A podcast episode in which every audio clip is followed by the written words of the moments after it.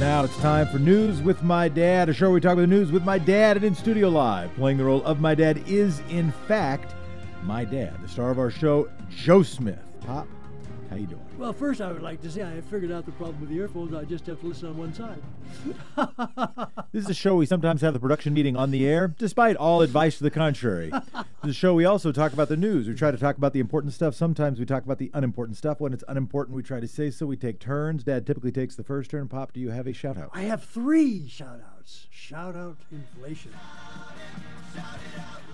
First, I want to shout out for federal district judge for the Arizona district, Rosemary Marquez, who has found that four folks who were charged with abetting illegal immigrants and therefore committing a crime because they were putting food and water out so people wouldn't starve and die of dehydration. They were she ruled that they were legitimately exercising a religious belief and therefore put down the convictions of them for the crime with which they were charged. Although that's something I want to talk about a little later because there, the implication of that could be kind of dangerous. Second, the Archbishop of Canterbury, Justin Welby, has apologized, apologized to the world and apologized to minorities, apologized to non Caucasians for decades and maybe even centuries, but certainly decades of racism in the Church of England. And last, I want to shout out locally for Christine and David Vernier, who have given four and a half million bucks to Portland State University to help build a new science building. They're actually they- they've, they've been uh, friends of the show and old bus project supporters. David Vernier, it's just Vernier. You don't have to give a French French pronunciation.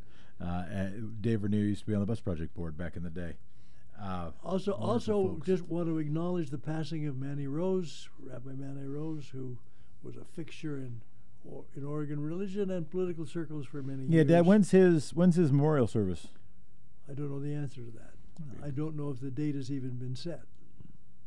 Well, where do you want to start? Do you want to start with the Department of Justice and Bill Barr, the cover-up general? Do you want to start with coronavirus? Do You want to start with election news? The Where do you want to start? I want to start with the first, but before we start at all, I just want to remind. You sort of started already. I want to remind parents if your kids haven't been vaccinated, you got till Monday because if they haven't been vaccinated by Monday, you got to keep them home. Vaccinated for what? Coronavirus? No. Which thing? All the stuff? Yeah, vaccinations, the vaccinations that are required. They don't have the coronavirus. What? Measles, mumps? What are we talking? Yeah, measles, mumps, All right. chicken pox. There is no there is no coronavirus vaccine. There is no immunization. Not yet. So there hasn't yet been a bot-driven campaign to tell you not to take that vaccine. Right. But, Okay, wha- that's but while but while we're talking about it, it doesn't exist. the the coronavirus is is going up. Deaths are going up. Apparently, because there was some cooking of the books, the number of cases had been significantly underreported, well into four figures now for deaths. The Hong Kong director of public health, chair of public health in Hong Kong, Gabriel Leung, predicts that if we don't catch it quick, it could affect as many as 60% of the world. And if there were just a 1% death rate affecting 60% of the world, it'd be one of the most massive die-offs of all time. So China China's uh, telling everybody in, in the big in the Wuhan province surrounding Wuhan you have to stay home. Kids are not going to go to school until March. So it's, it's This has been a thing. and this has been a major part now of the story is the Chinese government's reaction. And if you have a closed society, uh, if you have a society that the uh, one party system, the one party structure tries to keep hold of, uh, not by limiting the marketplace of ideas, by limiting critique, by liber- limiting concern. And we now know the doctor, not patient zero, but identifier zero, who sent a WeChat message to a group of medical school uh, classmates and said, Hey, be careful about this virus nobody's talking about that seems to be going around hospitals. And then afterwards was arrested and detained, and afterwards uh, died of the virus. Now is a is a fallen martyr, is now a hero. But in the China government's efforts to quell awareness, to quell concern, to make anybody worry that there was any problem in China, that anything problematic could be happening in the country, that it almost certainly exacerbated the virus, exacerbated the disease because they did not put protective measures early enough and people weren't warned early enough. It's a disadvantage of a closed society. And they have now fired at least three provincial leaders trying to fix blame upon them to turn the public ire away from the folks at the very top. Well, Dad, House Judiciary Committee says that Bill Barr has agreed to testify. In Democrats seven weeks. Sent uh, Attorney General Bill Barr a letter confirming he will testify before the panel on March 31st. Letter comes after Donald Trump acknowledged in a tweet that Barr had personally overruled the career prosecutors in lowering sentencing recommendations for his associate Roger Stone. Democrats in Congress have demanded the investigation uh, for political interference. Democrats on the committee wrote they plan to address a quote pattern of conduct in legal matters relating to the president that raised con- significant concerns End quote. Dad, the removal of former U.S. Attorney uh, for the District of Columbia Jesse Liu, who oversaw the prosecutions of Trump associate Roger Stone, Michael Flynn, and Paul Manafort. The intake process, Barr said he has established Rudy Giuliani to send the Justice Department information he has gathered about the Bidens in Ukraine and the decision to overrule prosecutors in the Stone case. Democrats want to investigate all three of those instances of the president and the attorney general messing with justice. And we should add to that the firing of Sondland and the firing of Colonel Vindman. Vindman, and the fact that uh, four Republican senators urged DDT not to fire Sondland, but put all this together. This needs to be on the front page every day every day of every newspaper on the lead story in every news program for the next many days of what the risk is happening because one of the one of the big marks one of the big things that you can tell when a country is truly becoming authoritarian is when the justice system ceases to be a justice system and instead becomes an arm of the government to go after folks they don't like and to reward folks that they do like, regardless of whether there has been wrongdoing or not. This, this is just one of the hallmarks. It's one, is one of the things that happens early on, and it's happening in this country now and those Republican senators who voted against removing this president should just be quivering for what they are doing to democracy. The uh, now prominent uh, human rights and democracy watchers said that United States citizens should be now marching in the streets. That this is the time that if we are just shopping for IKEA furniture and binge watching television, that uh, it makes me think of Ben Fain. Ben Fain, who was mild mannered, retired bus driver who became the bus driver for the bus project because his nephew was a volunteer on the project and ended up becoming more politically engaged and ended up leading the most consistent peace vigil in Washington County, just on the side of a busy road there. That more and more people joined, holding candles and signs, uh, urging peace in the Middle East. That we need more Ben Fains. We need more people who are uh, holding up candles or signs or sounding alarms about the state of democracy. It is uh, more than a little bit concerning. Uh, Dad, I do want to take one quibble though uh, irrespective, I would accept. Regardless, I would accept. Irregardless, I will reject. Did I say irregardless? You did. Excuse me. It's all right.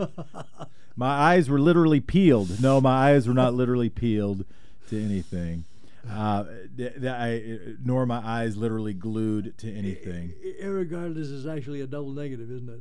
I just yeah, I just think I think it's people here irrespective, here regardless, and they like the both, so they kind of combine them. It's a common thing to do, and most people in polite company wouldn't correct anybody, but I just did, and I mildly apologize for it, but I feel also virtuous. I, I think we should talk next because it's directly relevant to something that absolutely has to happen in November if we are really going to save our country go, going down the authoritarian tube, the election. All right, well, let's do then election news. It is time for election news. Go ahead, Pop. New Hampshire. Everybody's saying, well, now everything's been decided now. I want to remind everybody where we actually are. In New Hampshire, Pete and to get to get just to give a little context, right now there is uh, some sense, at least the sense of Bernie San- from Bernie Sanders and Pete Buttigieg. They'd like to say it's a two candidate race. Right. Uh, Amy Klobuchar would like to say, well, no, it's a three candidate race because I did better. I got like twenty instead of like seven. You know, so it's like a three candidate race because I surprised everybody in New Hampshire. Uh, and so and so now you, in that context, you're about to say Yes. We want to remember that out of New Hampshire, Bernie got nine delegates. These are the only votes that count. These are the folks who get to vote in Milwaukee. Okay, Bernie Sanders got nine. That's got more nine. than eight. That's more than seven. It's more than six. It's more than five. nine. More than four. And Pete got nine. Nine delegates, more than And Amy eight, got six. six. Which means that the count right this minute is that Pete has 22, twenty-two for Buttigieg, Bernie has 21, twenty-one for Sanders, Elizabeth Warren has 8, eight for Warren, Amy Klobuchar has 7, seven for Klobuchar. and Joe Biden has 6. Joe Biden has six. Well, that seems decisive. Now, we should Twenty-two also, and twenty-one. That's also- clearly bigger than eight, we seven, should- and six. Also, we should be reminded that it takes 1,991 oh, that's not as many. That's a lot more. nominate. D- Now, now, twenty-one and twenty-two doesn't seem like as much. No, it doesn't seem like so much. Oh. And now let's talk about Nevada's going to be next week. Nevada has, I believe, 40 delegates actually elected. So the candidates are going to split up the 40. I will predict that none of the four who have delegates now are going to get a majority of the delegates in Nevada. And the following, uh, well, I guess just four days later, three days later, South Carolina will elect, I believe, 50 delegates, where although Biden may have really slipped, Biden is almost certainly going to do much better than he has been doing, which means that, again, nobody is going to get half of those delegates, which means that when that is over, getting ready for Super Tuesday, I predict that the most delegates anybody will have is 50. That's 5 0. Reminder That's as many states as there are. that's right, as many states as there are. 5 0, and they need 1,900. That's how many they need, or that's how many there are. That's how many they need. Oh dear, that's a lot. That's a lot. That's a long way to go. That's a whole. That means they would still need 1,941. your math is very good this morning. Mm-hmm. No, if you ne- if anybody out there needs simple arithmetic, I'm your guy sometimes. Like sometimes I will do the simple arithmetic you need. If you don't want to have to engage in the hassle of taking out your own telephone, opening the calculator app, on occasion I can be your simple arithmetic aid. So when when things are really going to start to be significant, irrespective, unrespective, what was it? Is irrespective Ir- okay? or just is okay. regardless, irrespective or regardless. regardless. And I and, not- and I'm cool with paying- either one of them, irrespective of which one you prefer. paying no attention to the media hype, which is what Iowa gets and what New Hampshire gets, and what Nevada will get and what South Carolina gets. On the 3rd of March, which is four weeks from day before yesterday, will be Super Tuesday. And then we will really see some stuff happening because it'll be close to a thousand delegates Yep. get chosen that day. 400 some in California alone, 200 some in Texas alone. And I would predict that Bloomberg will then will find out how successful Bloomberg has been because what a half been, a billion dollars can pay for. he's been advertising in those states a whole He's lot. been advertising in this state. I know he has, which is uh, insane because I, we, I don't know. It's pretty persuasive. Pretty good ads. we we bring up the we. Pro, pro, my guess is it is because he's advertising on national shows and there's no significant discount for dropping Oregon off. So By the way, not? we're going to be interviewing Mingus Mapps today, candidate for Portland City Council. Uh, we are going to be engaging. Uh, we just are now setting up our interview with Jamie McLeod Skinner. Uh, a big piece of political news, of course, that Dad and I will be talking about is Jennifer Williamson uh, exiting the Secretary of State's race. But stay tuned for that. That'll happen at 8:15. But we'll be getting through the election news. You're listening to News with My Dad. I'm Jefferson Smith. That is my dad. And while we're talking about the national election, we could prob- probably mention that Troy Price, the chair of the Iowa, He is resigned. he he- effective Saturday. He's gone to work for an app making firm. Is that where he's going? No, I can't imagine that's what he's doing. and and we had three more dropouts from the no- Democratic side. Bennet, Yang, and Deval Oh, Patrick. by the way, uh, Tom, and Tom. Tom Perez has said he will absolutely not consider resigning in the aftermath of Iowa. Oh, by the way, you want to hear? You want to? You want, to break some news? Let's break some news. Okay, but just let me uh, remind that of the d- dropouts. Joe Walsh has dropped. Oh, no, this is still on Iowa. Side. I'm still on Iowa. Iowa, go for it. Uh, so it turns out, so I have a friend who works with the Democratic National Committee, and so everybody's like, "Oh, Democratic National Committee did a stupid thing with Iowa and the app." These are three totally different things. Iowa's one thing, the app was one thing, Democratic National Committee another thing. These are three totally different things. They don't all walk together in like some star chamber, some I don't know, uh, conspiratorial tinfoil hat dawning chamber they uh, so it turns out that the Democratic National Committee, the tech people of the Democratic National Committee, urged Iowa not to use the app. They said, "Yeah, you, it's not ready. You, not, you shouldn't use this thing." And but then afterwards, they didn't want to come out and pile on and like whack Iowa for using it afterwards, so they stayed mum in the press just because you know they don't want to reduce any kind. And the big story, the bigger story that should have been the biggest story coming out of the whole thing was what big, what was actually flogging the phone lines. What actually was blocking the reporting was Republican trolls who were calling in Yep. just to flood the phone lines. Yep. But then they use thanks to uh, thanks to bots, thanks to yes folks on the far left who are spinning up some of the same arguments from the bots and anti DNC, etc. Then they you know end up making it seem like it's I don't know some nefarious plot, which was not a nefarious plot. It was just It was the shadow. Stupid. sh- shadow didn't have it together. No, they never say. And, but I just think it's funny and interesting. that The DNC also thought, ah, I don't know if I'd use that app. I thought that's interesting. It's a little bit of breaking news right here on X-Ray. Now, before we leave the election news, here, the- to, when we get down to state and local later on, there's some state and local news to talk about, election news. But I want to mention Joe Arpaio. Now, this is I'm not important, I'm sure, but I keep getting emails from Joe Arpaio, and I've received two emails from Are you him leaving the morning. presidential campaign? What? You're leaving the presidential campaign? Yes, campaign. I'm going Well, let's direct- stay. Let's stick with the presidential campaign for a second. O- Okay, well, I, what do you have? Are you going to go back to the presidential campaign? Are you done with the presidential I was campaign? done with the presidential, but if you have something more, go totally for it. not done. I'm totally not Okay, done with the go for presidential it. campaign. The question I have now there will be, uh, by the way, first post Iowa poll, the Quin- uh, Quinnipiac poll, has Sanders 25, Biden 17, Bloomberg 15, Warren 14, Buttigieg 10, Klobuchar 4. Uh, no other candidate uh, polling above two. You said that was Iowa? That's post Iowa. Post Iowa. That's the first Post Iowa. national Ah, poll Gotcha, gotcha, gotcha. post Iowa. It was uh, it was uh, published on Monday, so it does not And and it has been one of the more reliable polls. I don't know. I, I, I, I haven't seen it score. I should go on 538 or Real Clear Politics or one of those places to check. I haven't seen it score.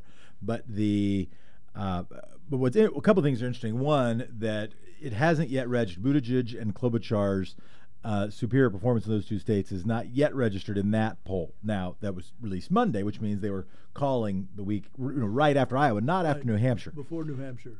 the uh, and but Bloomberg uh, does you know is in a statistical dead heat with Joe Biden and trending up rather than trending down and looks like in second place. But the other thing that is interesting to me is that a big question I have is is Bernie Sanders stuck at 25? Or even if the people who are haranguing uh, Elizabeth Warren to drop out of the race, and under the assumption that all of those people would go to uh, go to Bernie, which is not so far the indication, by the way, that one of the, that she has been the the top number two choice for the most candidates. It also means that when she when her candidates go away, when her excuse me supporters go away, they disperse to the largest number of candidates. my, my, my guess is that a lot more Bernie backers would go to Elizabeth if Bernie bucked out than the other way around. And it is and it is interesting to me the uh, that that he got you know 43% of the vote in the last election. But you know jumping about you know getting to 30 now has been very challenging. Uh, and and I anyway I find that interesting dynamic because normally if you had I mean, he is clearly at this point has to be viewed the front runner, but there aren't a lot of folks uh, that I know who are now so sure that, or at least there are a number of folks I know who aren't so sure this is going to be decided before the convention. I mean, it's it's. I think there the are sta- there are candidates with staying power. Elizabeth Warren raised five million dollars since Iowa. Right, there are people who still think electing a woman president is one is one of the more important tiebreakers one can have in, in making the decision. Bloomberg's not running out of money. And, and, and the real key is any candidate who has the funds to make it to Super Tuesday is going to stay in till Super Tuesday. Oh, for sure. That the question is what happens after Super and, Tuesday. And, and Warren Warren could have a huge surge there because I predict that she will do extremely well in California. We're going to have so let's count them how many we're going to have that's all definitely stick through super tuesday. So buttigieg biden uh, i, I think i mean maybe maybe if something bad happens in in south carolina biden steps out. But i i, I assume it's like a relatively low cost thing for him to stick around to super tuesday. He's got high neighborhood recognition in those states. Uh, klobuchar i think almost certainly sticks through super tuesday after her performance in new hampshire. Elizabeth warren i think probably does You didn't Uh, mention Bernie yet. uh, uh, Bernie Sanders is number one is so far. Number one in the national poll has the most uh, has the most delegates, just bare, you know by one. Bloomberg's gonna be and. Bloomberg. Steyer's and then, probably and, and then Steyer there. probably sticks. Oh, by the way, Dad, Michael Bennet dropped out. Did you said- announce yeah, that? Did I you announce that? that. All I right, all right. Uh, I think Tulsi Gabbard has not dropped out. No, she hasn't. No, as long as the Russian bots still push her, she'll stick around.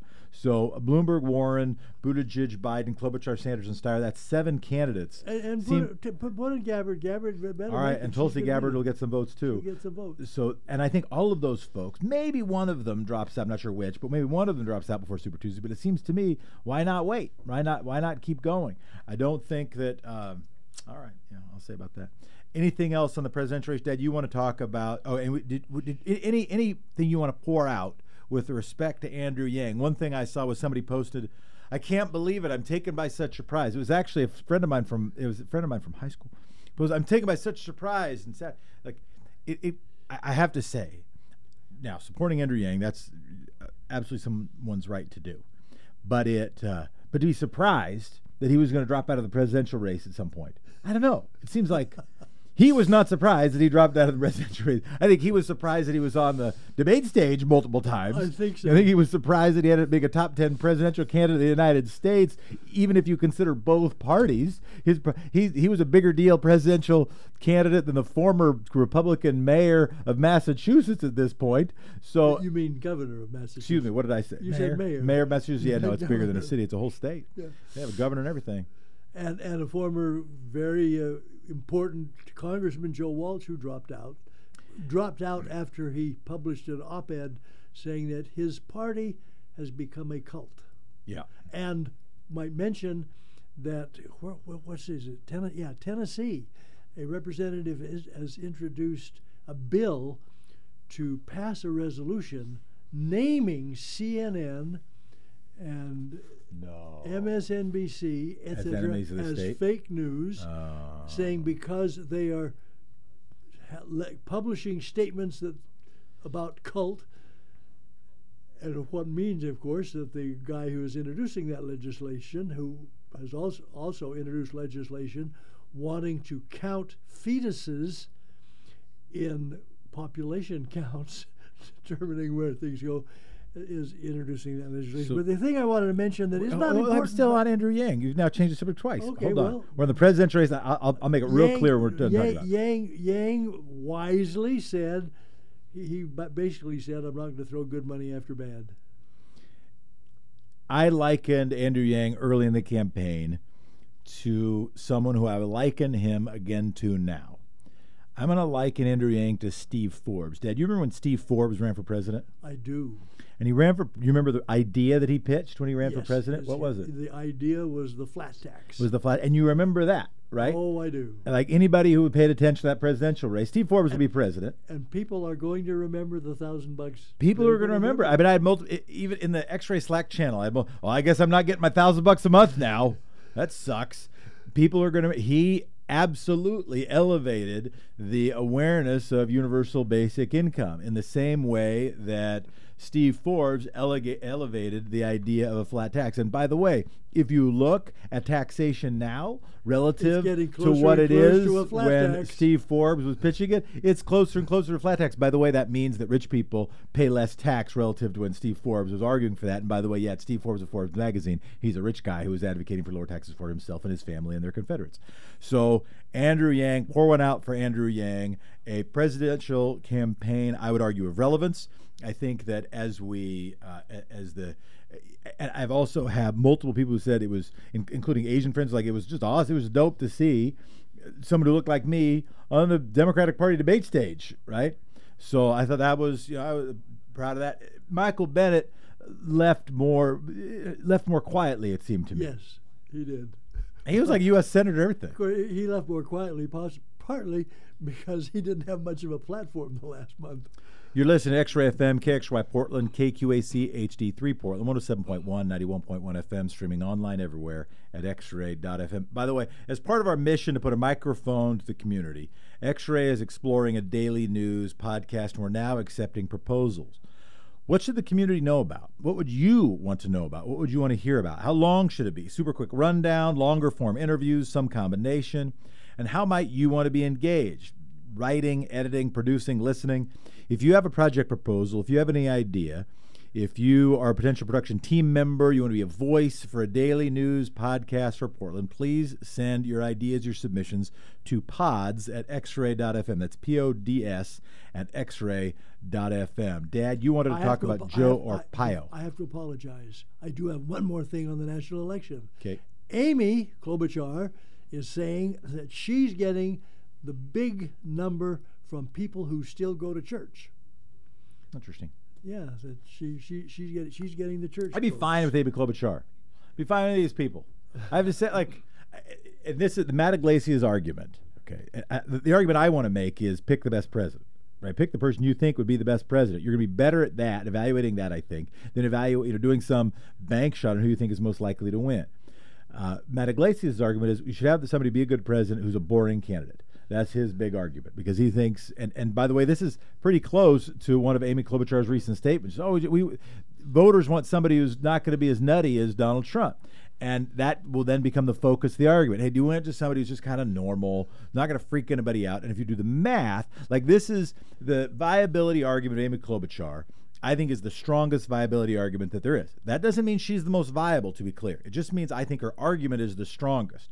The Amy Klobuchar argument for viability is what I just said. So the Matt Yglesias, a boring candidate, put the highlight on Trump's negatives and beat Trump, make it harder to be attacked by the Trump machine, hold on to something close 50%, and he won't get higher than 44, and you win.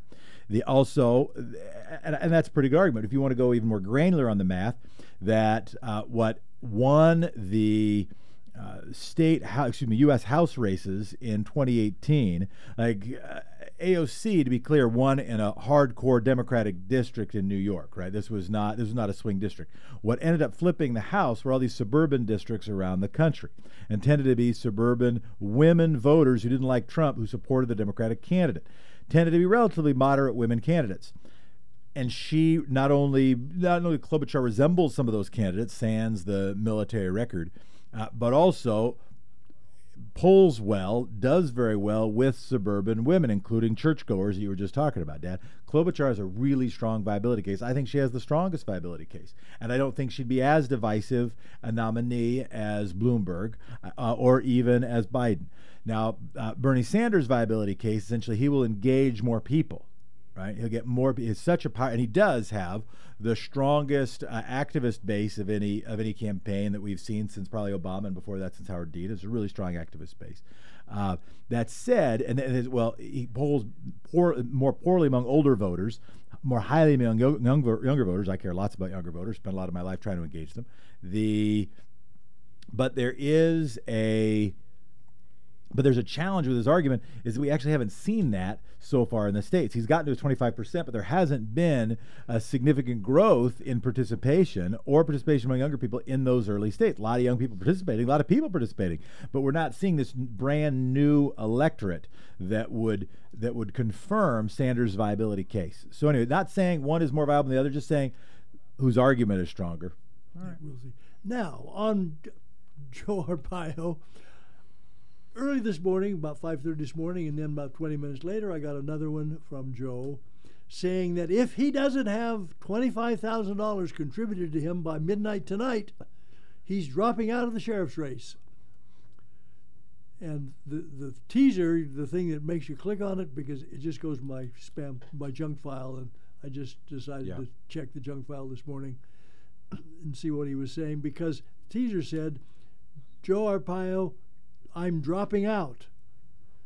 And that was the thing that teased me into looking to say, oh, is he really dropping out? No, he's saying, not "No, really no." dropping out. He's doing He the same move the televangelist Send did. me some, send me some Send me money. some money, or God's going to call me home. Exactly. At, at age 87, I, I suspect that he may be sort of living on what he's collecting from.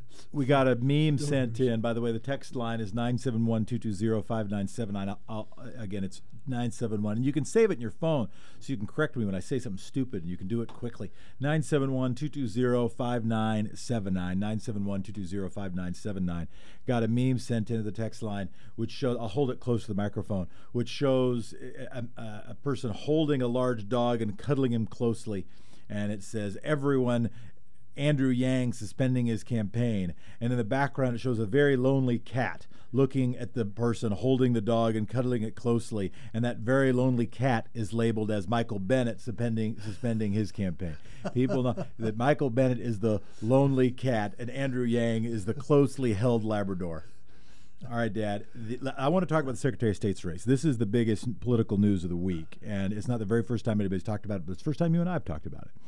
That on Monday, personal friend, uh, somebody who has been interviewed here uh, on, on, I think, more than one occasion, Jennifer Williamson, uh, former House, yeah, definitely more than one occasion, uh, former House Majority Leader, who stepped down from the legislature to run for uh, Secretary of State, the state's second highest constitutional office, who was viewed as the front runner for that election, dropped out of the race. Dropped out of the race because she was uh, critical of coverage that was on its way uh, about her use of campaign funds. That she had used campaign funds, and there I have seen no allegation, by the way, that she's done anything illegal. Uh, the she used campaign. The, the biggest critiques that Willamette Week made were that she used campaign. She rented an office, which lots of legislators do, using campaign funds, but that it was in her husband's law firm. But it was like two hundred dollars a month.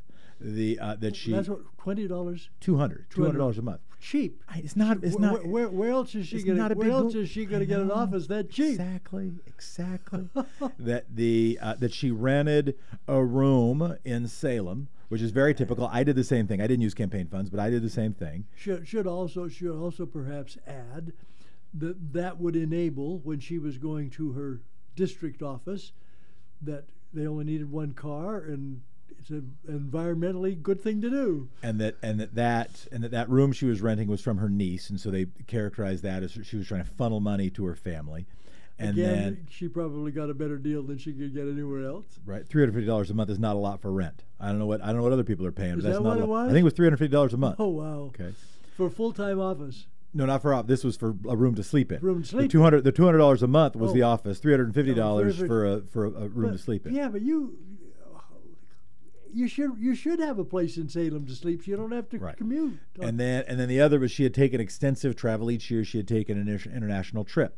Okay, and the international trip, I think she could legitimately argue, would make her more knowledgeable and more qualified to serve as majority leader of the House. And what I think is the real important part of the story is that, and, and there was there was chatter. Oh, there must have been more. If she stepped down uh, from the race, there must have been more that was going on. But I think we know it was going on because it was even embedded in the story that she had voted along with the vast bulk of Democrats to. Uh, make mild a mild shave to uh, PERS benefits, to do a mild PERS reform as part of the negotiations in passing the significant tax increases uh, for the Student Success Act, right? The biggest funding that that Oregon schools have had in decades, really since the passage of Measure 5 and Measure 50. And that part of those discussions that the governor helped to lead uh, was all right, well, we'll do some, we'll do a little baby version, a tiny little bit of PERS reform public labor was like, you don't have to do that. We'll, we'll, we can get it done without you doing that. We could pass it, and it was significantly controversial, uh, particularly among public labor. Now, public labor it did look like they were going to still support Jennifer Williamson, in part because she'd worked with them on a lot of stuff and they respected her abilities, uh, and also because she looked like she was a front runner.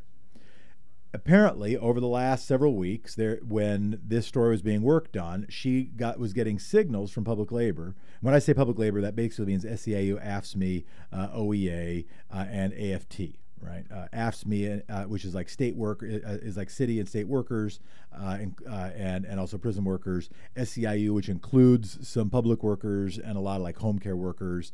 Uh, AFT, which is school workers, non-classified or classified employees, non not like non-teachers generally, and then and then OEA, which is a teachers union. Right, to put it simply, that that's when I, when I say public labor, that's what I mean. So that these organizations communicated to her they weren't going to be with her in the election and so she just didn't see the math to victory soon as she pulled out.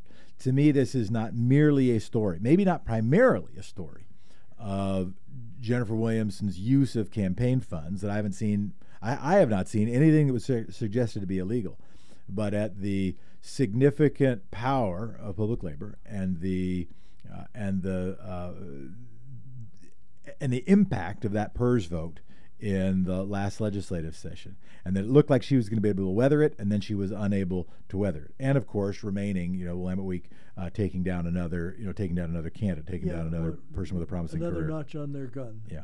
So uh, any any. Um, uh, anything quickly you want to say on that, Pop? We're going to have Mingus Mapps in well, just a moment, candidate for since, city since council. We're, since we're talking about that, at some point this morning, I, I maybe just laundry list. There's a bunch of international stuff that I want to mention. But we might also mention that Kim Thatcher has announced on the Republican yep. side, Senator Kim Thatcher, who served in the House when you were there, she's now in the Senate. Uh, I did a bill with Kim Thatcher. Did you really?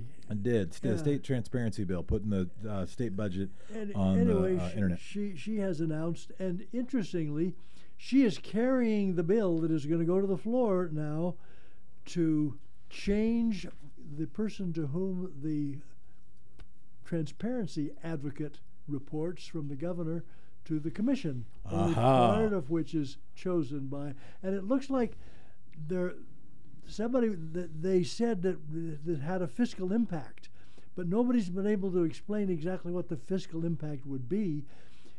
The risk of that is they it might get sent to Ways and Means. If it goes to sent to Ways and Means, it'll die there. It'll no way will make it out of Ways and Means in a one month session. But if that doesn't happen, I think that's going to happen, and I think I think that's going to be a good thing. The uh, uh, I should do just a little bit of sausage making, the uh, to explain the fiscal impact. Sausages begin as cuts of fresh meats in a grinder. Sausage do, does begin as cuts of fresh meat in a grinder.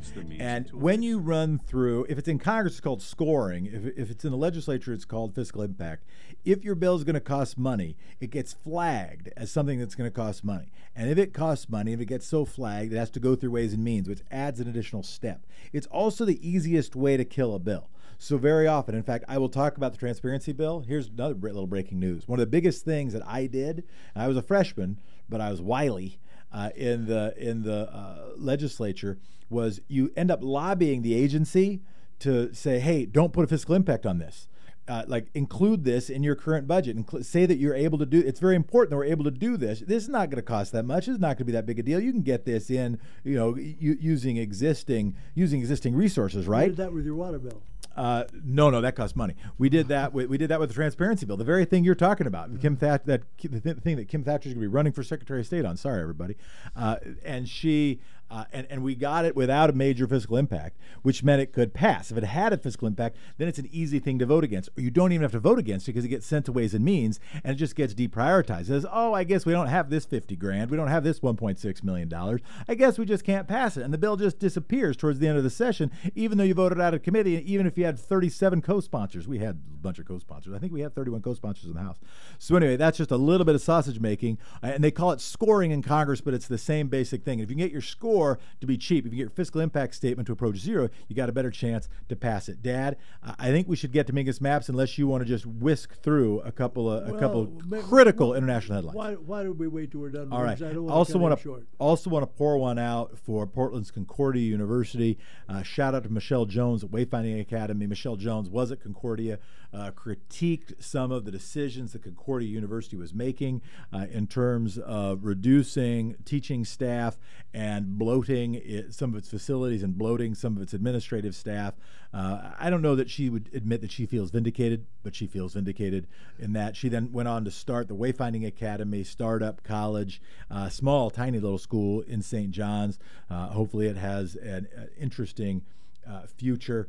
The uh, got a text in about Jennifer Williamson. Nigel Jaquiss has another notch on his belt. He does not want another person ending up governor who is a Democrat. Did Julie Parrish feed him all this stuff? I don't know.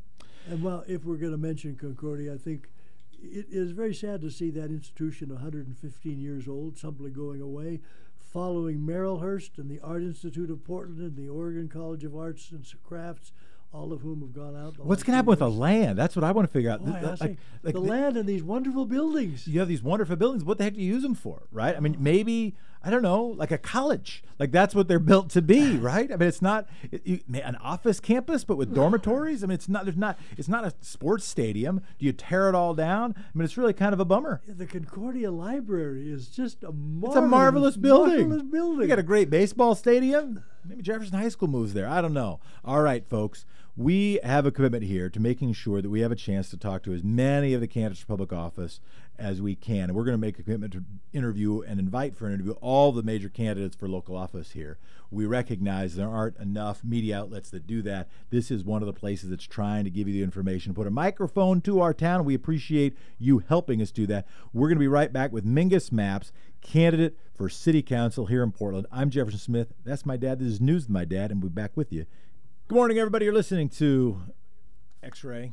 Thank you for doing that. Uh, we are here with Mingus Mapps, who is a uh, candidate for city council here in Portland. Mingus Mapps, welcome. Thank you so much. Glad to be here. Who are you and why are you running? Well, uh, I'm a Democrat, I'm a dad, I'm a political scientist, and I'm a public servant.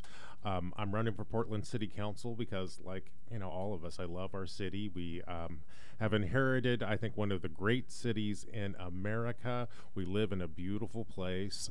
Uh, Portlanders are fundamentally kind, caring, connected, and creative.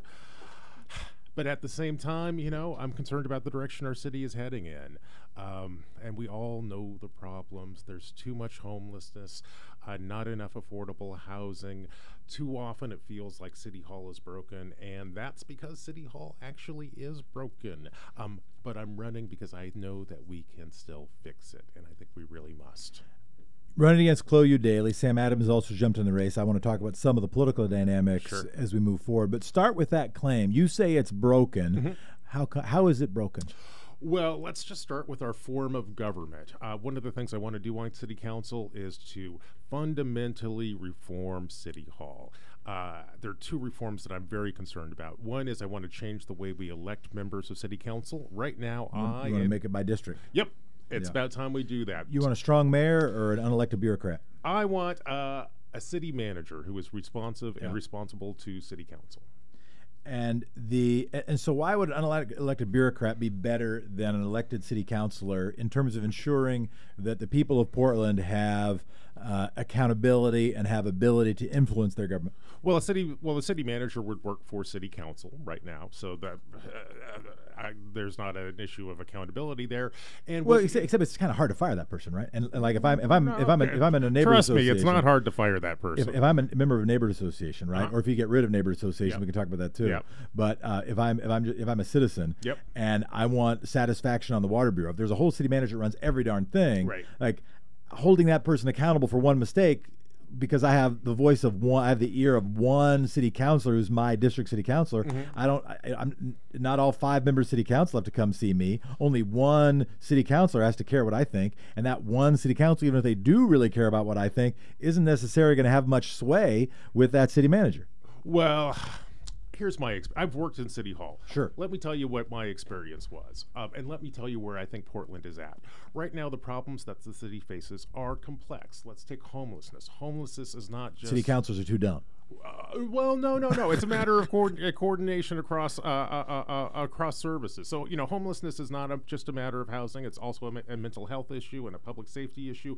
And if we want to make real progress on hard problems like that, we need to be able to coordinate services across bureaus. Right now, we can't do that. If one commissioner, say the commissioner in charge of public safety, has a different vision f- um, than the commissioner in charge of housing, it's really hard to knit together a comprehensive uh, solution to a problem like homelessness. And I Well, cities are better than us because they have a city manager. I would say, well, the question is, how can Portland be better? Yeah, but but if I'm judging that, I want to sort Mm-hmm. of see like uh, the old the old question is is or is Portland is Portland a neat city? So that's that's my first question, I guess. But it- how do you how would you rate Portland as a city on a scale of one to ten? Uh, we have. We are a, we are a one. We have inherited like the, one of the greatest cities in America. I think that's So true. if ten is a high, you'd give it a ten. Oh, if ten is the high, I'll give it a ten. All right. So the uh, Although not the functioning of our city government, that is much closer to a three. So that's but this is interesting, right? It's the old argument of are we a, are we a ten in spite of or because of our weird form of government? And you say it's in spite of. Correct. What is the And, and what I'm trying to look for Yep. is an example because I see the trade off. I'm first of all not as convinced that vast more coordination is going to happen. I see big and bloated bureaucracy having just as hard a time uh, uh, coordinating things as disparate offices who need to run across the hall to get parks to coordinate with public safety. Uh, that I, it, I'm not as convinced at that personally.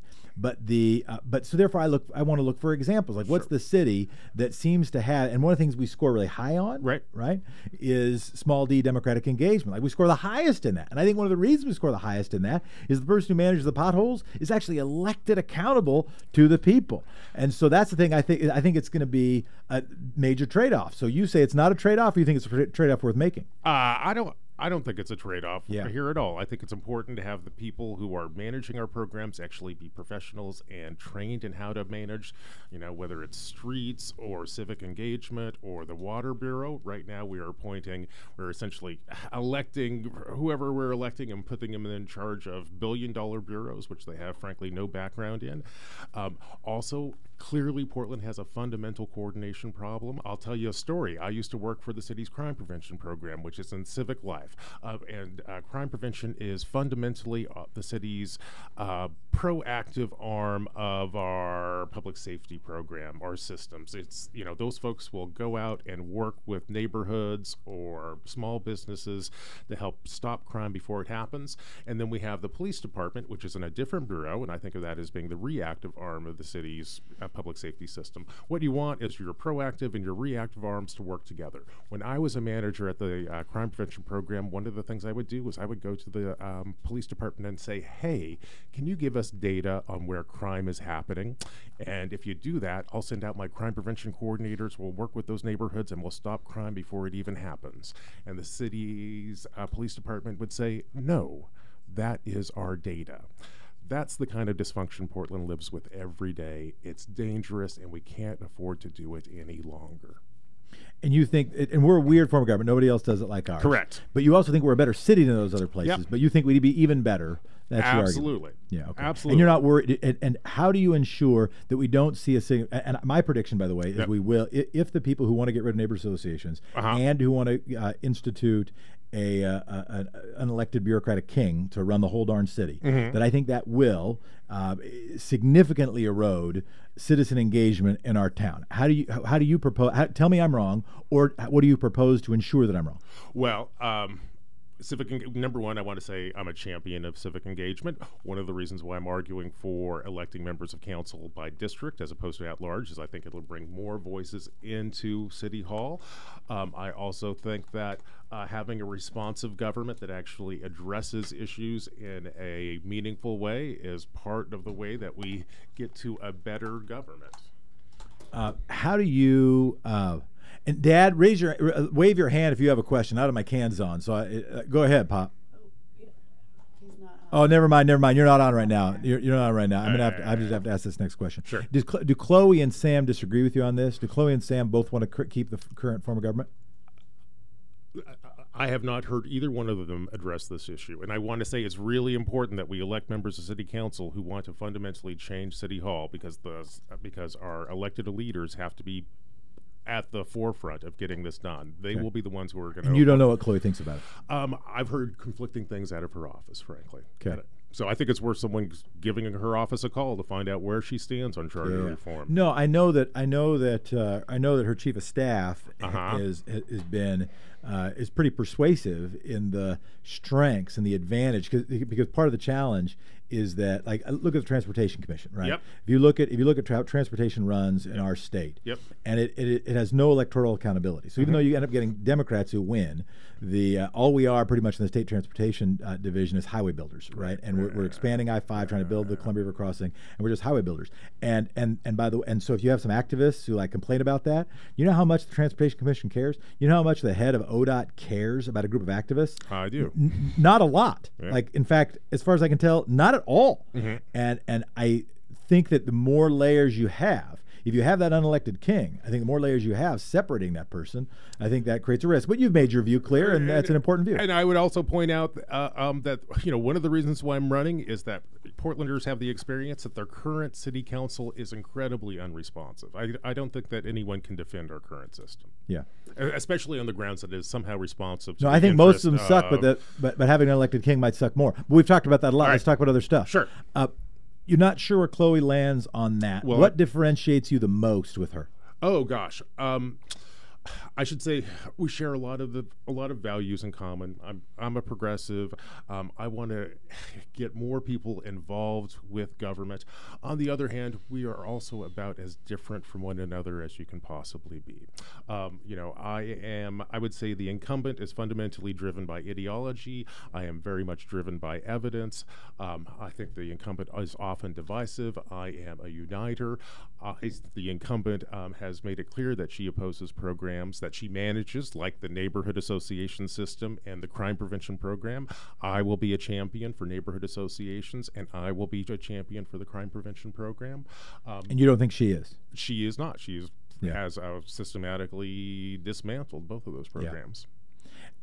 Another disagreement. i- Here, try putting on those cans again. Sure. And one of them should be real time. One of them's delay. We don't know why. Sorry about having a production meeting on air. Uh, but I want I want Pop to be able to ask his question. Can you hear now? Yeah, I think I can. All right, Dad, go ahead. Testing one, two, three. Do you hear me? I sure do. That's great.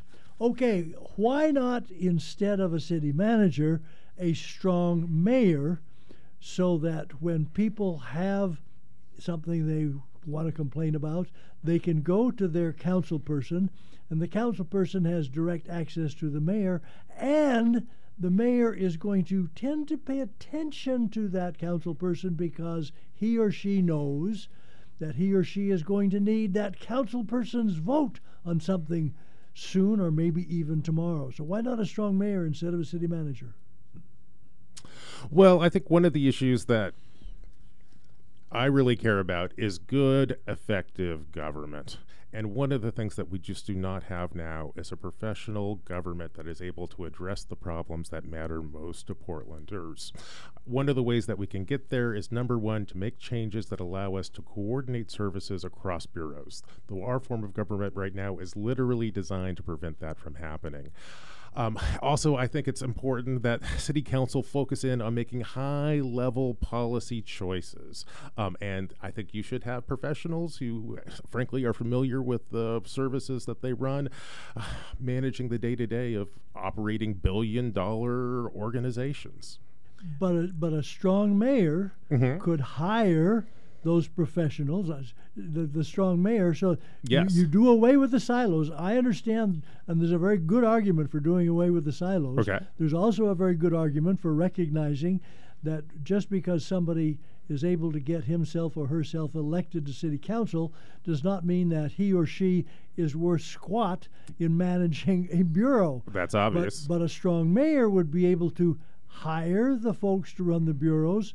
And, and so, again, why wouldn't a strong mayor accomplish what you're after without losing the influence that neighborhoods and individual citizens might have. Well, I, I, I, feel like the difference between what you're saying and what I'm saying is, is largely uh, it's a it's a difference. There's not much difference there. I'm saying city council should hire a city manager. Should the Uh, country do the same thing? Should the state of Oregon do the same thing? Instead of having instead of having a governor Mm-hmm. that can name a head of DAS and a head of, of state bureaus, instead should there be a, a state manager and, and similar to the United States of America? Should the United States of America instead of having a president, or they could still we still have a president with sort of ceremonial, but instead uh, Congress hires you know sort of the, the the head of the bureau of all bureaus, the head of the agency of all agencies. I want to focus on Portland and how to make Portland. Let's move. work Let's move from it. We've grilled you on this plenty. Yeah. What are the? Uh, and thank you for being here, by the way. Oh, we're talking to Mingus. Mapps, candidate for city council, running against Chloe Eudaly and now Sam Adams in the race. Let's talk about the political dynamic Sure. of the of the race. What's the path to victory for you? What are the what are the strengths, but also what are the things you're trying to? What are the challenges? What are you wrestling with? Oh gosh. Um, number one, there are a lot of people running for a lot of seats this election cycle, uh, trying to keep. You know, I Just I- getting awareness, right? I- absolutely. There must be probably 24 city council candidates ru- running around between Yeah. all of these different races. So that is definitely um, a challenge. Um, I think a lot of people are also distracted looking at the national race as opposed to what's happening in local politics, which is understandable. But at the same time, I want to. I'm here today to remind people that the government that you encounter on a day-to-day basis is most likely your local government and not the federal government. And then, you know, I'm also taking on an incumbent and a former mayor. Um, and that is an uphill challenge Yeah. for a first-time How do you candidate. how do you engage that uphill challenge? What does the fundraising look like for you? Sure. What does the endorsement process look like for you? What do you how do you do it? Hard work every day Yeah. for about 18 hours a day, seven days a week. We've been doing How much time are you how much time are you spending fundraising? Um, I spend about a third of my time fundraising. Yeah. So we do a lot of house parties, and I spend a lot of time on the phone reaching out to Portlanders and asking. How many house parties you done so far? um, up north of 50. Yeah. Yeah. And the uh, and what's what are you hearing most that surprises has surprised you?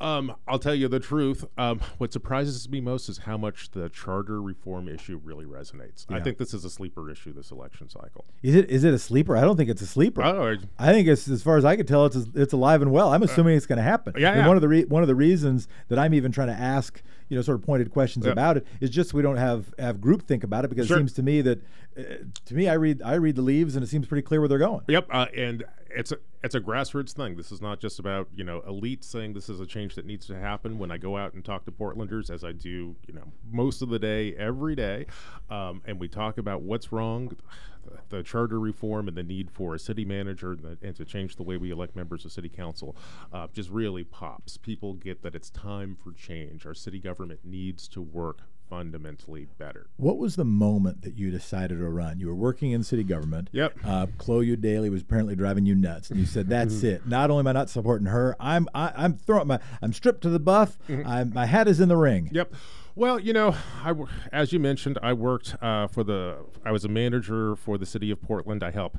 I was the program manager for the neighborhood association system, which means I was basically the head bureaucrat, uh, helping coordinate the 95 neighborhood associations that we have across the city.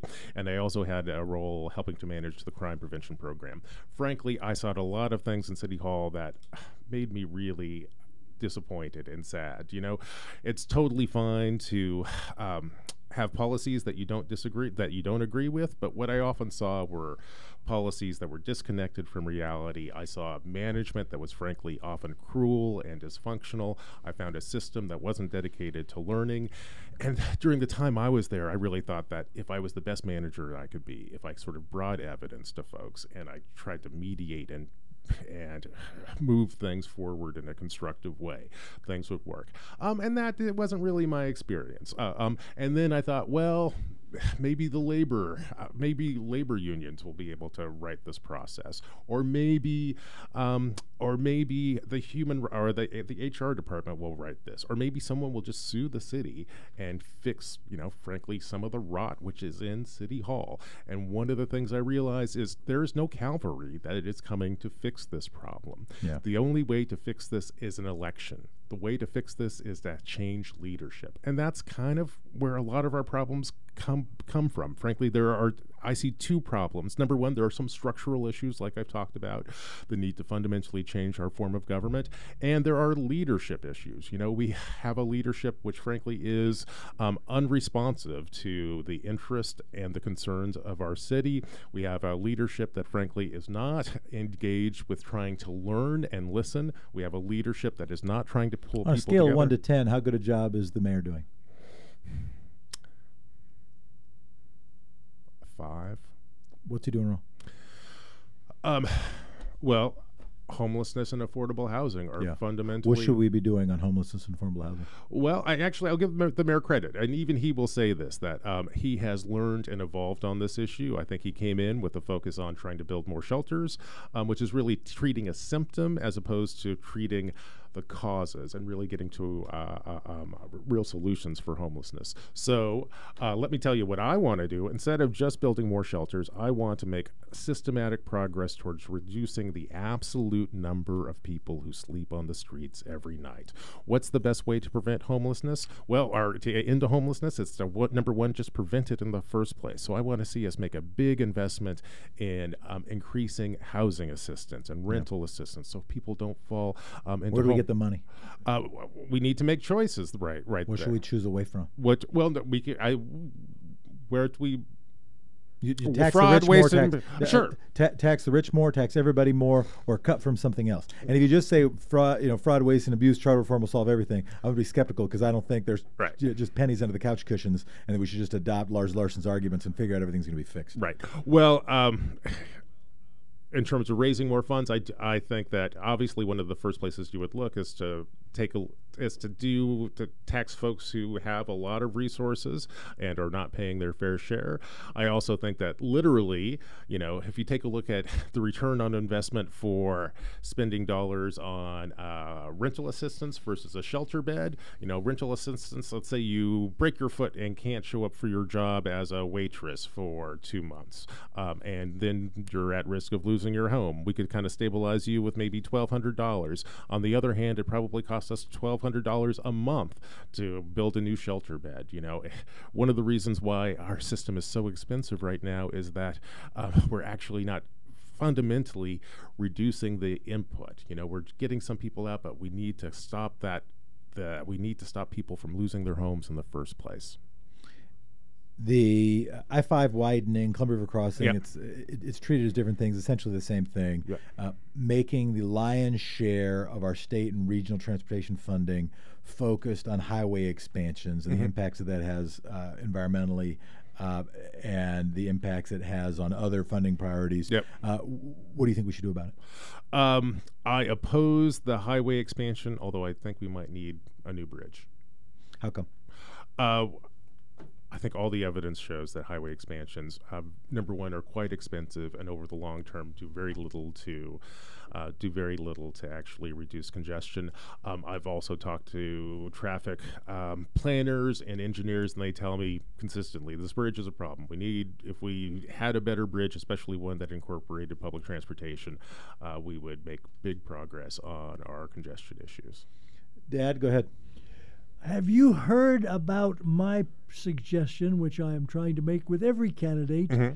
for addressing the crossing oh, issues with trying to reduce the number of cars that cross by encouraging people to get together when they go to work? Um, I support that. That sounds like a great idea. I've Well, seen my, things like that. My, my idea is fairly simple. Mm-hmm. We're talking about tolling. Mm-hmm. Tolling, and, and if you toll where you pay more in rush hours Yep. and less or not at all, non that's one thing. But if you had tolls that were fairly expensive for a single person, Mm-hmm. less expensive for two people, Mm-hmm. free for 3 and maybe even give you a quarter for four, and you provide, which would be extremely easy with today's technology, an ability for minutes. people to easily connect with each other to carpool. I'll bet you in six months you could cut the number of cars crossing the bridge in half. I think that sounds like a great idea. And in addition to that, one of the things I'd also like to us to look at is to uh, reduce the price of public transportation during rush hour. But I would also add all the ideas that you've you've put out there. I think they sound great. Um, I, one of the things I want to see us do is be innovative around solving our congestion problems instead of just pouring billions of dollars into making fatter highways. Why not? And by the way, the, the a challenge, and I hear that view, and it sounds like a balanced view, which I appreciate. The, the only challenge with it is I don't think you can expand I five, uh, the the I five bridge, mm-hmm. without expanding I five south of it. If you if you do the if you do the Columbia River Crossing plan mm-hmm. and keep I five south of there the same, mm-hmm. all you're going to do is move the bottleneck south. Mm-hmm. And the challenge, of course, and you say, okay, well then do both of them. Then all you're doing is moving the battle, bottleneck either south or just with all the capillaries that are feeding into it, because you're going to be as soon as you build the bridge you want to build, you're going to be de- uh, uh, promoting a whole bunch of development mm-hmm. in uh, in in Clark County yep. that allows you to avoid Oregon income taxes and Oregon sure. land use laws. Yeah. Uh, so how do you address the the whooshing sound that's going to go towards development and building in Clark County. And then with the traffic impacts that's going to have just south of that brand new mega highway that you're calling a bridge. What do you do about that? I'll take up. You're deeper into it than I than I am. I'm a nerd I, on this. I'm yeah, sorry. yeah, I can tell you're a nerd. You're, you're a nerd on just this. in general. I think um, what I like your dad. I I'm really supportive and, w- and want to explore creative strategies for reducing traffic congestion. I think all the evidence shows that if we spend a billion dollars expanding the highway, it will just fix traffic congestion for a relatively short period of time. On the other hand, I have had engineers come to me and say that bridge is a problem, it's obsolete, we need a new one. Yeah. So I you know, I I'm pro infrastructure. I, yeah. I want, you know, but I also want smart green infrastructure that will work for us well into the 21st century. I don't want to see us spend billions of dollars re- reproducing infrastructure that, frankly, is obsolete. What's your greatest strength? Um, I'm a hard worker. I'm a good listener. I'm constructive, and I love Portland. What's your biggest weakness? What do you suck at? Uh, what do I suck at? Um, setting limits, I, I definitely wind up getting uh, I, I, overextended. I uh, yeah, I'm, I, am way worse than you. I bet. Oh, um, I suspect we might have some things in common there. Uh, uh, but you know, that's also why you sort of have the courage to throw your hat in the ring. Uh, you know, because if I were good at setting limits, I would have said this is way too much, and yeah. it is really a lot. Uh, but it's truly, I'm doing this because, you know, public service, especially working for a city, and especially working for this particular city, is a, I think one of the highest calling things that one can have. It's certainly the highest calling that I can have. You know, there's a reason why my whole career has been about local government. I think it's yeah. incredibly precious, special work. One other question I want to ask yeah. that we should have gotten into and we should get into now. And by the way, you're listening to Extra. We're talking to Mingus Mapps, candidate for city council, running in the same race as current Commissioner Chloe Eudaly and former Mayor Sam Adams. Thank you so much, Mingus, for being sure. with us.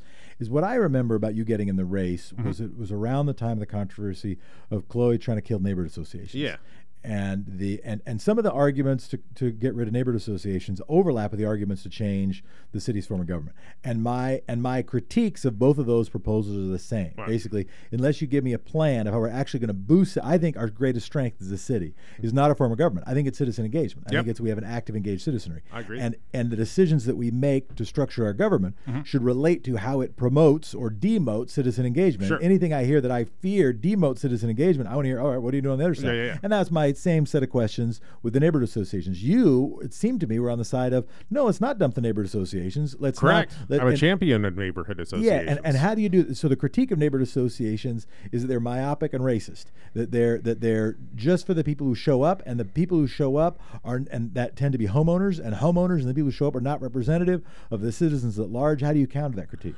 Well, number one, I'm a black guy. I have been to dozens and dozens of neighborhood association meetings um, over the course of my career in a bunch of different roles.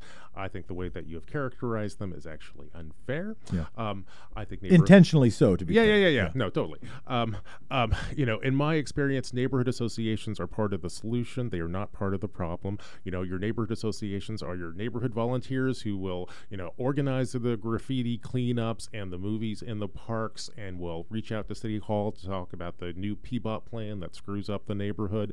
Um, does that mean that neighborhood associations are perfect, or does that mean that neighborhood associations can't be better? No. But if you're the commissioner in charge of the neighborhood association system, it is sure your responsibility to help them get better. Like, that's literally the job. If you have a critique, as the incumbent does, of the neighborhood association system, what you should be doing when you show up for work is figuring out how to help the neighborhoods do a better job at outreach and how to be more relevant.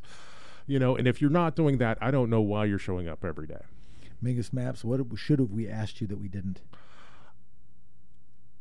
How can, how can you learn more about my campaign? You can go to my campaign website, website mingusmapps.com. That's M I N G U S M A P P S.com. You can find out more about our issues. We have some great events coming up. Uh, we're out there all day, every day. We'd love to see you. Please, this is a real grassroots campaign. I'm not taking dollars from corporations or PACs. I'm just taking dollars from real people, and I won't take any contribution over 250 bucks. You know, this is as real and grassroots as it gets, but we can only win win if we have your support. So please come get a lawn sign, come to a meeting, tell your friends about Mingus Mapps.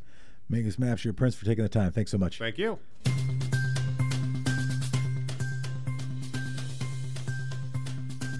Rundown. I'm Jefferson Smith. It is Thursday, February 13th. Metro Council has scheduled its first and only public hearing later this evening to discuss an annual $250 million homeless services measure. Tentative City Council vote to, excuse me, tentative Metro Council vote to refer the measure to the ballot is scheduled for Thursday, the 20th. Metro President Lynn Peterson explained the measure was needed to help address the homeless crisis during her state of the region address. Earlier, plans had been to wait two years and do a set of town hall meetings to figure out what Metro's role should have been. Metro decided to move more quickly on it. Senator Kim Thatcher announced during a Timber Unity rally at on the Capitol Thursday that she was running for Secretary of State. Thatcher, who previously served in the House of Representatives of the state of Oregon, has been in, in the state Senate since 2015. Thatcher is the first Republican to enter the Secretary of State's race. The filing deadline is March 10th. The primary is May 19th. Former Oregon House Majority Leader Jennifer Williamson has ended her campaign for Secretary of State. Williamson's decision comes less than two months after she announced her resignation from the legislature to campaign full time for the office. Remaining Democrats in the race includes State Senator Mark Hass, Jamie Skinner McLeod, who's the 2016 Democratic challenger and nominee to run against Republican Greg Walden in the state and the in Congress, and Cameron Smith, former director of the state's Department of Consumer and Business Services. Concordia University will close its doors the end of the 2020 spring term. According to the interim president, the school traces its roots back to 1905's Lutheran Academy for local pastors and teachers. It will close after graduation on April 25th, making it the fourth and largest private college in the Portland area to go belly up in recent years. Concordia had 8,000 students four years ago, has only 5,000 students now. 98% of those students get some sort of break on tuition. Portland State University announced on Monday it is committing to provide any needed assistance to the university and its students. Oregon is finally strengthening its environmental standards for logging on private land, and at least for now, Big Timber is on board. The big news this week is that 13 timber companies and 13 conservation groups have reached an agreement to limit aerial herbicide spraying near schools, homes, and streams, and to work together on other reforms that will bring Oregon's logging rules more in line with those in Washington and California. On Wednesday, members of the Senate Committee on General Government sent Senate Bill 1506 to the Senate floor with a recommendation that it be approved. Legislature intends to solidify the independence for Oregon Public Records, their advocate, and the Public Records Advisory Council. Kim Thatcher, running for Secretary of State, Republican from Keizer, will carry the bill during Thursday morning's debate. Following the abrupt departure in September of former public records advocate Ginger McCall, Governor Kate Brown expressed her support for an independent advocate who is not attached to the governor's office. And that's today's Quick Six local rundown. Well, Pop, it is time for us to talk to Alex Zielinski, who is on the phone, I believe, right now. Alex, how you doing? Doing well. How are you guys? I am. I am holding up. The uh, anything new that you're tracking on any of the city races? Mm, yes, I guess there has been some movement in um, a number of different races as the people just joining, um, putting their name in, in the hat, uh, including uh, William. What we reported yesterday, this woman um, named uh, uh, Paige, I believe, Crossman, um, from who's a Nike associate, uh, is planning on joining the mayor's race. She's 34. She's younger than a lot of the other candidates. And um, Yeah, Piper Piper Crowell, I think, is uh, is her Piper name. Crowell, that's a right, yeah. candidate who. Uh, uh, employee of Nike, uh, somebody who'd Mm-hmm. been uh, before that worked at Pandora, uh, and before Right. that worked as an environmental advocate. Uh, there has been, Mm-hmm. I, I have been surprised, prior Alex, that there hadn't been more candidates. I mean, Mingus Mapps just came on the record and said that he Mm-hmm. would give the current mayor who, if he wins, might be his might be his colleague and might be the one doling out his committee assignments on a scale of one to ten. Gave him a five. A five, by the way, if it's a if it's on a test in any college or high school in the United States, is an F. The to give somebody a five out of ten. Uh, indicates to me that the mayor might have some weakness. That would suggest more candidates. So far, Sarah Iannarone had been the only candidate really running who'd qualified for public financing, and not that many candidates actively campaigning. Does this uh, does she fill that void? Is the void still to be filled? What's your early prognostication of Piper Crowell? Yeah, my I, I haven't spoken with her. I don't know much about her. She's a really polished campaign already. Um, okay, she has some, some funding from um, from Nike and um, and other kind of corporate backing. So she has funding. I'm not sure if she's planning on doing the open and accountable elections public financing program or not. Um, she does seem pretty inexperienced when it comes to just understanding um, uh, working in politics and understanding kind of the political makeup of, of Portland. Um, some of her ideas go up against what City Council right now is talking about, especially when it comes to facial recognition uh, cameras. She seems to be support of them. She, Um, so Piper Crowell likes facial recognition cameras, and the city government is nervous about them. Yeah, and, Helpful. and the police. Um, and same with kind of differing perspective on homelessness. It looks like she supports um, the Wapato jail kind Yep. of turning into a homeless center. Um, so I don't know. It'll be interesting to see kind of what her chops are as her campaign progresses. But for right now, it's it's pretty early for me to, to make a judgment on it since I haven't spoken with her. Sure. Who is Michael? Switching gears, who is Michael Fesser? Michael Fesser is a Portlander, a, a longtime Portlander who recently um, won six hundred thousand dollars in a settlement case with the city of West Linn.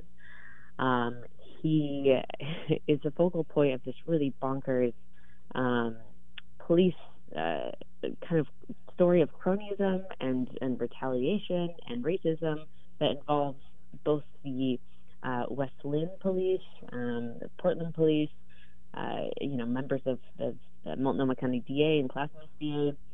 Um, basically, he uh, was is an innocent man who was arrested um, as a favor, basically, kind of for his um, by the West Linn chief of police for uh, West Linn chief of police. Dad, you caught this story too, happened- yeah? It's the Sorry? cra- it, it's the. I was just asking Pop. You heard this story? He nodded. Uh, Oh, People yes, didn't hear I, the. I, I was I was going to talk about it if she didn't. I'm glad she is. yeah. Yeah. So the so the little- it's a West Linn the West Linn chief of unpack, police but the the, we, the West Linn Um, the West Linn chief of police uh, what, Terry Mhm. Timeus uh, had Yep. his officers work as his own personal posse. Uh, the the I'm quoting there. I'm not using I'm not using my own words.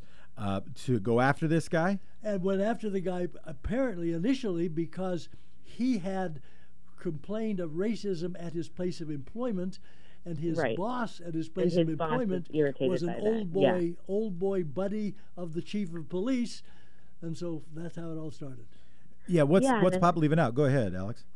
Yeah, and then uh, West Linn uh, detectives convinced, um, you know, some coworkers of this guy, uh, Michael Fesser, to start recording him um, at work to, to try to get evidence. Like Completely. they planted they planted a tape machine. They planted a recording device. Yep, yep. Wow. and um, and you know started trying to cobble together a argument that he had been stealing money from.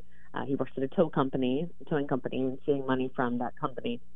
Um, of course, there's no evidence that he has did that, but um, because of kind of the relationships and friendships between uh, detectives and officers in West Linn and detectives and officers in Portland, um, West Linn PD was able to convince Portland officers uh, that hey, there's probable cause to arrest this guy. Do you mind arresting him since he, he's in Portland? He's not in West Linn. This has nothing really to do with West Linn.